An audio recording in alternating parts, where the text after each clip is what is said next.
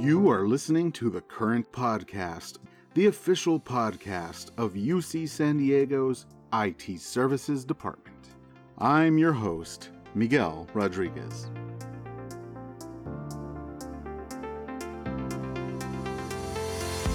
Today is Wednesday, July twelfth. In recent months, you may have noticed a new look for U C San Diego websites, graphics, signs, billboards, and more. Gone are the familiar Trident and Geisel Library graphics, replaced with bright colors, grit texture, floating orbs, line work, and amorphous shapes. That's right. Earlier this year, U C San Diego unveiled a brand refresh. How does this impact I T services? As of Monday, July tenth, we have a revised look that incorporates the new elements. Head to our brand page on The Current for new PowerPoint templates and Zoom backgrounds. You can find these materials by clicking on Operations in the top navigation menu, clicking on Communications on the Internal Support column, and finally, clicking on the Brand Tools and Templates page found on the left side navigation menu. You may start using these templates and backgrounds immediately. Please begin to phase out I T services templates that use the Trident graphic. If you need any assistance with new materials or have usage questions, please do not hesitate to email its communications at u c s d dot e d u. And now, let's hand it over to Paul Krueger, who caught up with fellow Navy sailor John Gunvaldson. Take it away, Paul. Hey everyone, it's Paul Krueger with the P M O, and I'm here with somebody that I've just started recently working with on a project, John Gunvaldson. And I said that name correctly, even though uh, he's got a fun story about how to pronounce his last name. How's it going, John? Uh, good. And um, are we talking about what I was just talking about with my son? Yeah, yeah. We don't have to put that in there if you don't want. We can start over if you want. No, no, it's fine. I was just saying that um, that. you think as an adult and the leader of your family, so to speak, that you get to choose how your name is pronounced. Well, my son consistently decided to choose his own pronunciation for our last name. And I correct him every time we meet. And I don't know why his brain doesn't work the same as mine, but oh man, um, but he gets to pick his own way, I guess, for his family. And that's fine. I guess so. Yeah. yeah. He, sa- he says uh, Gunvaldson. Is, oh, okay. is kind of the way he pronounces it. But I keep telling him it's Gunvaldson, and uh, we'll see. Maybe maybe his my grandkids will get it right, maybe. That, that reminds me of a Family Guy episode where Chris answers the phone. Yeah. Stevenson residence. Chris, yeah. I've been over this. It's pronounced Griffin. yeah. Yeah, that's funny. So uh, I was told that you were in the Navy. Is that true? Yeah, twenty-four years, almost almost a quarter of a century. And oh, uh, a long time, from nineteen seventy-five to two thousand. seventy-five, huh? What made you join the Navy? It's funny, but the, the draft was still going. And it was near the end of the draft. But there was always that kind of like, I don't know, you might end up in the Marines kind of thing, you know? So um, you, while you still had a, a choice, and I still had a choice, um, I picked Navy. And then I asked for a guarantee that I wanted submarines, and they had to guarantee me they'd give me submarines. And it just so happens they had a program like that. It hmm. was uh, called the subfare program, and you'd get guaranteed submarines or they let you back out of the Navy. Oh, so wow. I, I joined up with that one. That was pretty cool. So were you uh, what they call a nuke? So there's lots of names for the people on the front end of the boat. And uh, one of the names was coners. And uh, so I guess I'm a coner. And uh, in, in that respect, I rose up through the ranks um, doing basic seamanship jobs at the very beginning, all the way up to retired as a chief petty officer. Wow. And um, along the way, learned a lot of tricks. So, And uh, so I was in the Navy, too. I only did five years. I was a petty officer second class. But funny, funny story, I never set foot on a ship once. Really? Oh, yeah. You told me you were a shore patrol or? Well, uh, I was a master at arms by race. Master at arms. Yeah. That's- Yeah. yeah, yeah, but uh, end up spending a little time with the Army in Afghanistan on a joint forces team, so it's it's weird.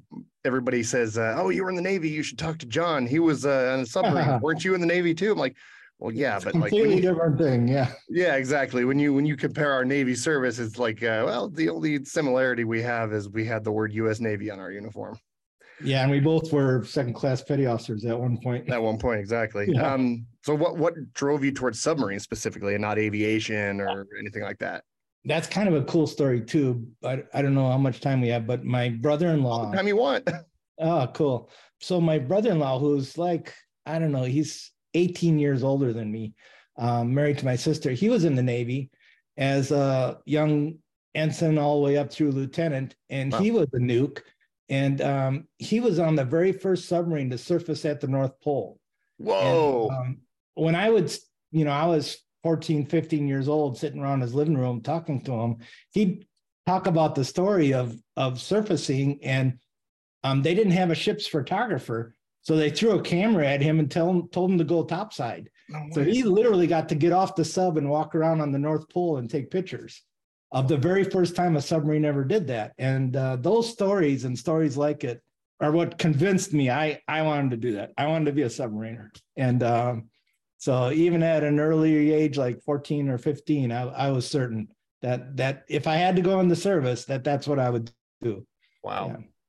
And for people who don't, I know what a nuke is, but for people who don't, who weren't in the Navy, whenever yeah. we say, you know, don't nuke it or, or you're just a nuke or something like that, what is a nuke? Yeah. Uh, well, it, it means different things in different places in the Navy, but uh, in my world, it was all the it, it was all the enlisted and officers that worked in the engineering spaces, and particularly aft of the reactor. So all the Navy submarines I worked on were nuclear, and all of the reactors required a lot of maintenance. And trust me when I say, you don't want to not do the maintenance on your nuclear reactor. So it was kind of a, it was kind of a thing that we were split into kind of like groups. And so there was nuclear machinist mates, there was nuclear electricians, nuclear reactor control experts, uh, technicians, um, all sorts of different rates were nuclear. But up forward with my group, um, we had, you know, sonarmen and fire control technicians and um storekeepers and yeomen and uh even even a doctor. Yeah, the nukes were back there. They never got liberty. We'd pull into a port, the nukes had basically had to stay on board. The guys up front, we could take a week off if we wanted. It was great. And in other rates, we refer to nuking as uh overthinking it. You know, like yeah. you always make fun yeah. of somebody like, uh, hey, how do I tie my shoe? It's like, don't nuke it, just tie your shoe. Ah, that's interesting. A little, another part of the Navy I didn't really ever get to get to meet that much. Yeah, yeah, it's just uh, it's kind of our way of making fun of, because the nukes are like the really, really smart guys that have to pass all the high A S VAB scores to be able to work yeah. on nuclear reactors and stuff. So usually they're the guys that have to like break down everything and analyze everything, and it's just just just tie your shoe. Well, um, even though they had a bad, you know, deal as far as liberty. Mm-hmm. They got a good deal as far as reenlistment bonuses. Oh, yeah. Oh, yeah. People they have some really incredible reenlistment bonuses, like twenty, thirty, forty thousand dollars back then. Yeah. Like they they they rivaled special warfare. Yeah. Reenlistment bonuses. So uh, so we've met in person a couple of times, but, you know, I'm, I'm a pretty tall dude, six foot three. And wow. there's not a chance I would ever be able to fit on a submarine. How tall are you? I'm five nine, but you'd be surprised. There were a lot really? of tall guys. You either get it and you learn how to duck constantly, uh-huh. or or you're miserable and you decide to get off the boat. And on submarines, it's always kind of voluntary. So you could walk up to the E X O and say, E X O, I'm six foot three. I just hate it. I'm constantly banging my head. I'd like to do something else. Can you get me off the boat? And the E X O would be like, we don't want you here if you don't want to be here. Wow. And boom, you'd be you'd be off the boat in a flat second. That's yeah. funny.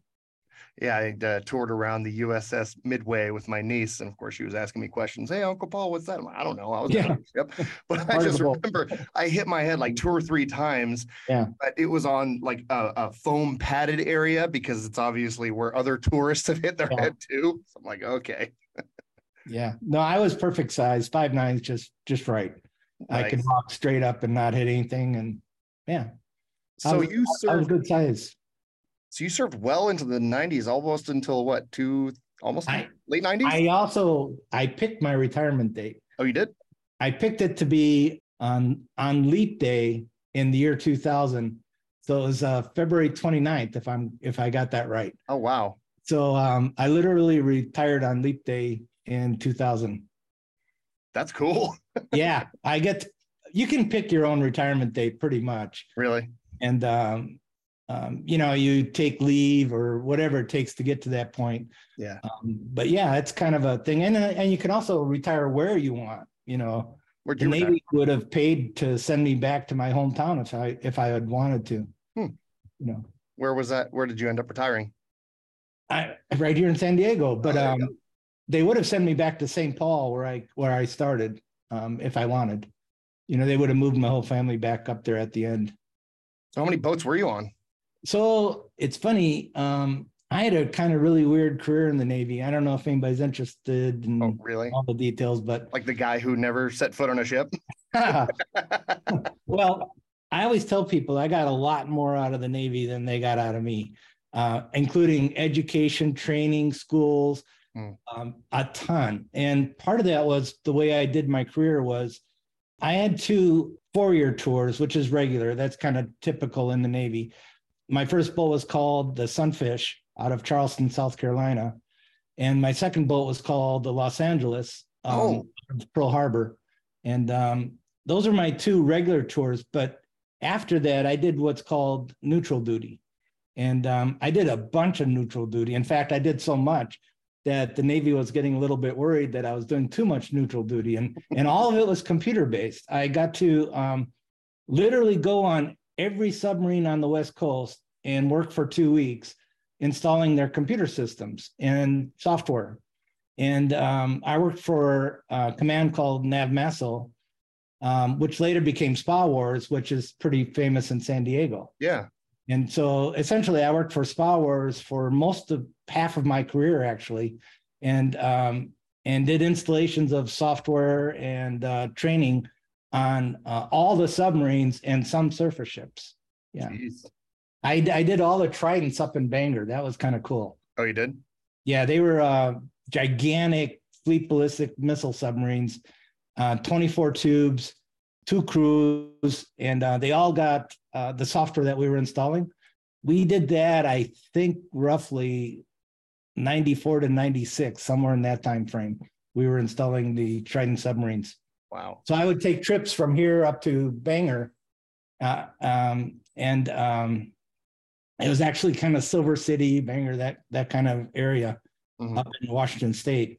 And um, we would drag all of our software. I had like reams of three and a half inch floppies, and we had six by nine reel to reel uh, mag tape, and um, we'd carry all this down these really long piers and get on the Tridents and and um, work all day installing software. Well, I think that that I, I don't think any possible way a segue could present itself other than say, "Huh, you worked on Tridents and yeah. software." Hey, that brings us to U C S D, where we've got yeah, kind of well, our clothes and we, yeah, all of our logos and stuff. So, uh, but yeah, no, I was I was kind of looking for that little segue point, but yeah. yeah. So from Trident to Triton, where do you got? Uh, how did you get uh, on board here at U C S D? When did you get on board? Did you uh, immediately after you're retired, or what? No, um, I'll make this quick. As my retirement date was coming up, long before that, I knew as a computer guy that I wanted to work at a dot com. Mm. So um, back before two thousand, dot coms were kind of like magical things. Yeah. They were, you know, just emerging, and, and all the great technology was there. And, you know, all the computer people were in dot coms. And, and so I wanted one. And uh, so I found one. I worked from two thousand to two thousand nine at a company called DataQuick uh, right here in La Jolla. And, oh, wow. um, DataQuick was basically real estate information globally or nationally, let's call it nationally. And, you know, we had petabytes of real estate information. We moved all the time, just tons of it coming in every day. And there was a mini mainframe there, a lot of Windows, uh, Windows M T, if you remember, um, a lot of that. Um, uh, we didn't have much Linux or Unix at the time, but we had a lot of VMware. But anyway, so I did that for nine years.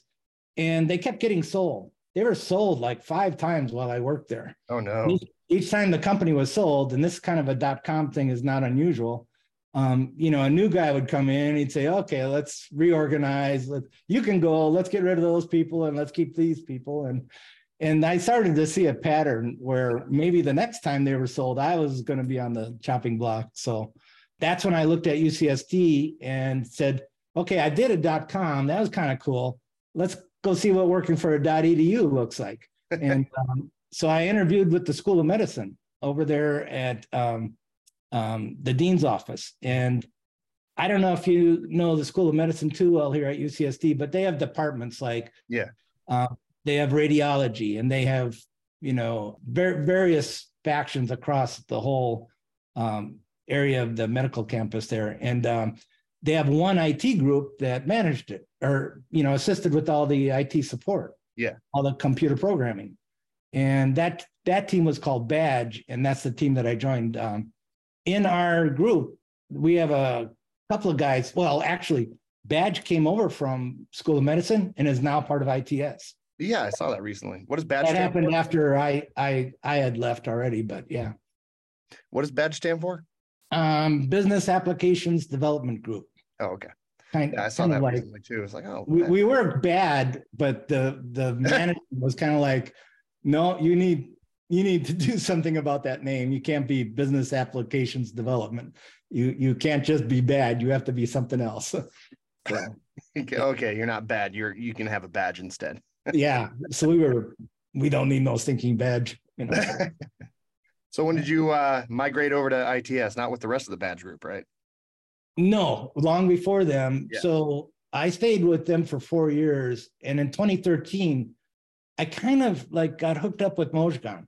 And um, she was looking for building the new I P A S. I mean, it was in its infancy back then. Mm-hmm. And she was putting out jobs for P As, uh, P A threes, P A fours. And um, I saw one and I said, well, I'm already doing way more than that. I should talk to Mojgan and see if I can work for Central I T. And she hired me right on. Yeah. Nice. Yeah. And I do remember like, like for like a fraction of a minute, we were on the same team, like right when they were trying to reorg everything. Oh, probably. Yeah. So like reorgs, yeah. Middleware, P M O, kind of all this stuff was kind of mushed together at the very, very beginning of I T S. I remember uh, you being in a couple of team meetings with us. Yeah, we, we're keeping middleware alive, but it's kind of, you know, it's kind of embedded. it, it's a subdivision of, of the D I S team. So so, uh, so that, that leads me into a great question. What is it that you do today? What is your primary objective at I T S? Uh, very good question. What do I do? Because a lot of people are asking that question. Let me think here. Um, so first off, um, I'm an integration engineer by job title now. I'm an I E five, and I I know when I look at my job card, there's certain percentages of things I'm supposed to be doing. We're not going to talk about that. We're just about the things I'm actually doing. I don't know if H R is listening. yeah, yeah. And um, um, so Airflow administrator, that's that's the number one things that keeps me really busy, although mm-hmm. Airflow is not that hard to administrate. It has really cool aspects to it. So I kind of really, I, I asked for it. When we were bringing Airflow on, I said, everybody else has already got cool stuff. I want Airflow. You guys need to make sure that I'm the administrator of Airflow. So I got that. I have been doing development at I T S since the beginning. So mm-hmm. I build the things that let other developers build things. And um, in the beginning, we called those archetypes. And I would design the archetype. I work with David and Louis and some other guys. And um, we put a lot of features, uh, including Ashish. We put a lot of features into the archetypes. And then we post it so that developers can use those to build their applications. So um, I was an architect architect of a lot of archetypes. And um, say that three times fast. Also, in the beginning of uh, working with U C O P and data, I did a lot of that moving the data through Java kind of projects. Mm-hmm. That was always interesting, which now we have, you know, we had Informatica and we now have, you know, the, the um, activity hubs doing a lot of that work through HANA. Um, but in the beginning, it was Java. And that's, I was there for that. I build a lot of things that are now just just lately getting more and more traction. One of them is the HANA A P I. So if you want to access data in the activity hubs, you can either use a reporting tool like Cognos or something like that, right? Mm-hmm. You might be able to use NiFi and get a kind of an integration going in NiFi to get data out of activity hubs. Or you could use my HANA A P I that I developed and um, access it via a REST A P I. So um, we built that. Ashish and Natalie and I um, designed it uh, maybe four or five years ago, and it's just now beginning more and more popular. We've got quality build guys asking to get access to HANA A P I. That's cool. Oh, nice. Yeah, that's cool. So we built that. Auditing A P I, the student team is starting to get into that, and I built that a long time ago. Oh, wow. The audit A P I takes the idea that, what if I want to record something like an event, and I want to record it very generically? Like, I don't want you to force me in any fields or any, you know, um, particular structure. I just want some ad hoc structure I can record an event in. Mm-hmm. So we built the auditing A P I to do that. And it's now uh, publishing into Kafka, soon to be published into HANA, and getting more and more use as well. And um, that that's a cool project. I still like working on that. It's been rewritten by me maybe a half dozen times. Really? As it evolves and it gets, you know, more and more advanced, restructured. So I do, do that, a lot of development, a lot of administration. I present a lot on software designs. Been learning Python for two, three years. Now I'm getting pretty good at it. Oh, wow. Python's kind of a cool language. Yeah, it's fun to play with and uh, and build things with and uh, design with it. What else do I do? I I do podcasts. Hey. Yeah, Paul. Paul and I do podcasts together. All right. We, we should we should start a whole series. Yeah, yeah. I do know that you also have a hobby in, in the way of riding motorcycles. Is that right? My Harleys, yes. Yeah. yeah. How many do you have? Harleys? I thought you had one. Well, this is my second. Uh, oh, okay. Second bike, and the first of my own choosing. Um, my first Harley was basically what I could afford. Oh, I see. And they're not cheap. So, you know, kind of like of all the things I wanted that I couldn't afford, there was one sitting over there that I could afford. So yeah, that's what I got. And then I was eventually able to trade that in and get one of that I really wanted and was a design that I liked. And um, and that's what I ride today. Um, I just got a new helmet for Father's Day. So, oh, you did? Nice. Yeah, it's a it's a cool helmet. Yeah. What kind of Harley is it? The new one you got? It's called a Street Glide Special. And um, it's got like a gigantic, enormous engine. So I don't know if you're familiar with C Cs. It used to be, you know, like a motorcycle would be a five hundred C C or a seven fifty yeah. or a nine hundred. Mm-hmm. My Harley is equivalent to sixteen fifty C C. Oh, wow. So um, there's nothing like, you know, jumping on an iron horse and blowing up gasoline right between your legs. You know, it's, it's, it's the best feeling in the world. That's that's definitely a way to put it. Yeah. Well, hey, John, uh, we've had a pretty good discussion here. We talked about everything from the Navy to I T S to uh, yep. blowing up gasoline between your legs. yeah. yeah, well, there's more to bike riding than that. Oh, know. for sure, sure. For all the guys that are out there, we pretty much have a few simple rules. Uh, rubber side down, that's one of them. Yeah. If it isn't, you're in big trouble. Yeah. Um, you know, stay safe. Um, splitting lanes is dangerous, but yes. we do it anyway. Um, so there's a lot of things about riding bikes in San Diego that we all know, all of yeah. bike riders that I work with and we talk. Yeah. And I do know they all got that little, that little wave. They just kind of give themselves a wave. Yeah, we got bike wave. Basically that means a lot of different things, yeah. but it, way back, it started with two wheels down, you know, yeah. like the rubber road. Um, but then later it's got a lot of other meanings now. That's yeah. funny. All right, sir. Well, thank you for, uh, Yep. hanging out with us for a little bit and going through a little bit of uh, what is John Gunvaldson and who is he and what does he do? I'm right here and I'm easy to find and I get a million M S Team chats a day. So perfect. Well, everybody send, knows where I live. I'll send you a couple more tomorrow because we've got a meeting. So yes, sure let's do it. I, I, I'm I'm optimistic. We're making we're making progress. Good progress. To, today the hardware got built. So yep, yep, that's good. All right, sir. Well, thanks again. Thanks again. And we'll go ahead and give it back to Miguel. I sure hope you're enjoying this podcast.